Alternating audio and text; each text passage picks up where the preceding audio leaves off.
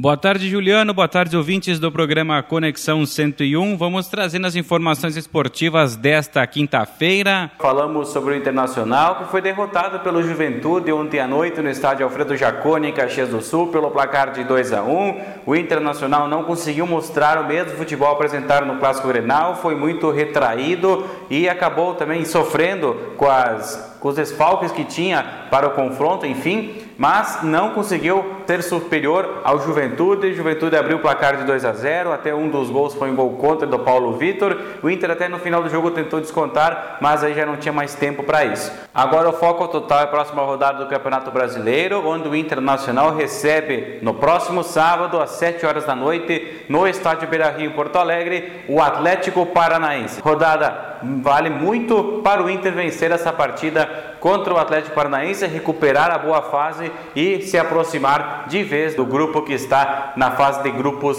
da Copa Libertadores. Já hoje à noite, a Tapejara FM 101.5 e pela live no Facebook transmite as emoções do jogo de volta da fase de quartas de final da Taça TG de Futsal. Santa Cecília Futsal e JM Futsal de Fortaleza dos Valos. Primeiro confronto, como já havíamos adiantado nos últimos dias, 4 a 4 O time Ceciliense estava perdendo por praticamente dois gols de diferença, conseguiu buscar esse resultado de igualdade, trouxe um resultado muito importante para os seus domínios e agora aqui em Ibiaçá, no ginásio municipal, poderá valer da boa campanha e quem sabe chegar a uma semifinal inédita para a equipe de Santa Cecília do Sul. Juliano, ouvintes, essas foram as informações do Momento Esportivo de hoje. Um grande abraço, até amanhã.